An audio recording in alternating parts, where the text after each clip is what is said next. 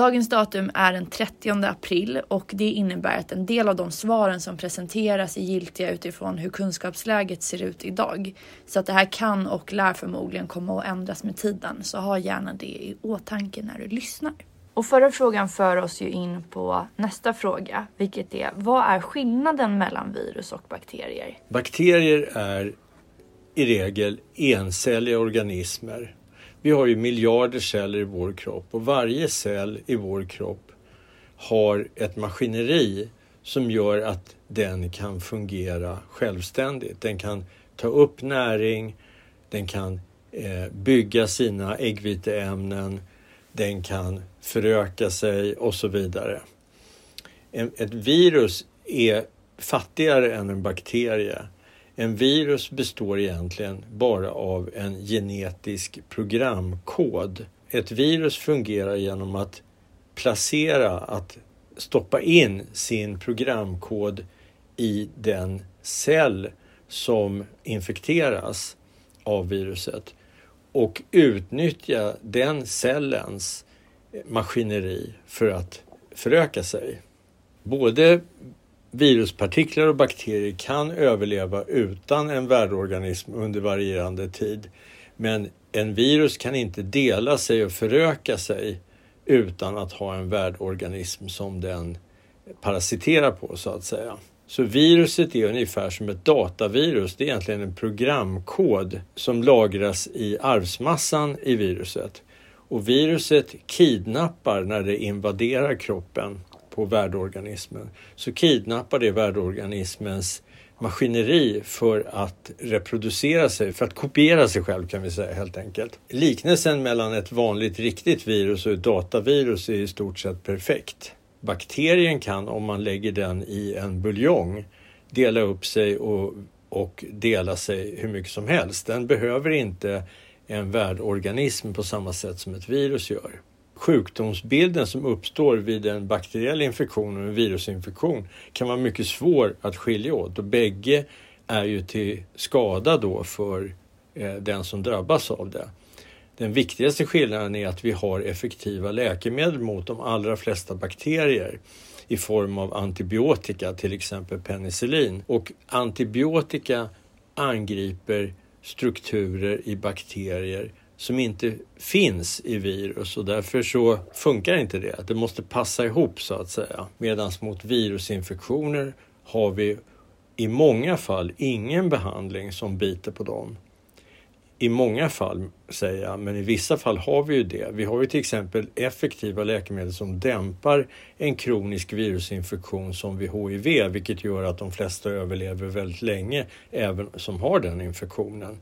Och vi har även virushämmande eller virusdödande läkemedel mot speciella former av virus, herpesvirus till exempel, som är en form av munsårs eller eh, könsvirus. Men mot covid-19 har vi ingen effektiv behandling ännu.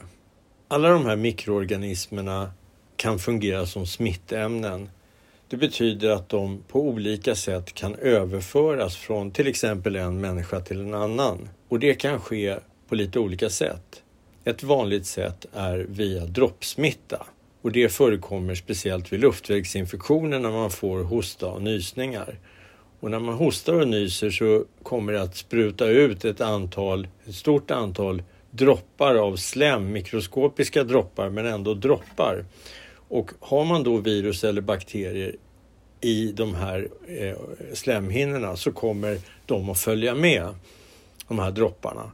Och står man då nära en annan person så är risken stor att de andas in de här dropparna eh, och då sker en smittöverföring. Ett annat sätt är via aerosol eller luftsmitta. Det påminner väldigt mycket om droppsmitta men där är partiklarna så små att de kan sväva i luften, de här slem eller vätskepartiklarna som virus eller bakterier finns i, är så små att de kan sväva fritt i luften under längre tid utan att sjunka ner till golvet. Och det gör att smittsamheten i regel ökar. En tredje typ av smitta som är typisk för HIV, det är ju blodsmitta. Det gäller även vissa typer av hepatit eller gulsot. Där krävs det blodsmitta, det vill säga att blod från en infekterad person överförs till blodet till en icke-infekterad person. Och det är ju då, leder ju då till en lägre smittsamhet eftersom man inte blandar sitt blod lika mycket som man blandar sin andedräkt, sina, sin hosta och sina nysningar och den luft som finns med andra. Slutligen kan vi nämna kontaktsmitta. Och det innebär ju att om man till exempel har hostat eller nyst på en, ett bord, en bordsyta och en annan person sen eh, tar på den ytan så kan den personen få in, fastnar de här smittämnena på den personens hand och sen petar sig den personen i näsan eller munnen eller ögat och då för man över det på det sättet. Och vid covid-19 som är den infektion vi pratar om mest nu för tiden just nu så förekommer både droppsmitta och luftsmitta och kontaktsmitta i varierande grad där droppsmittan och kontaktsmittan är de dominerande och det är bakgrunden till att man använder skyddsutrustning och det är bakgrunden till att man pratar om social distansering och i vissa fall även isolering. Slutligen finns det en effektiv metod för vissa både bakterier och virus och andra mikroorganismer i form av vaccin. Och vaccin kan vi prata mer om senare men det är ju det man letar efter nu. Ett vaccin mot covid-19 som skulle kunna göra att man kan bli utsatt för smittan men redan har ett försvar tack vare vaccinet uppbyggt för att inte bli sjuk av det.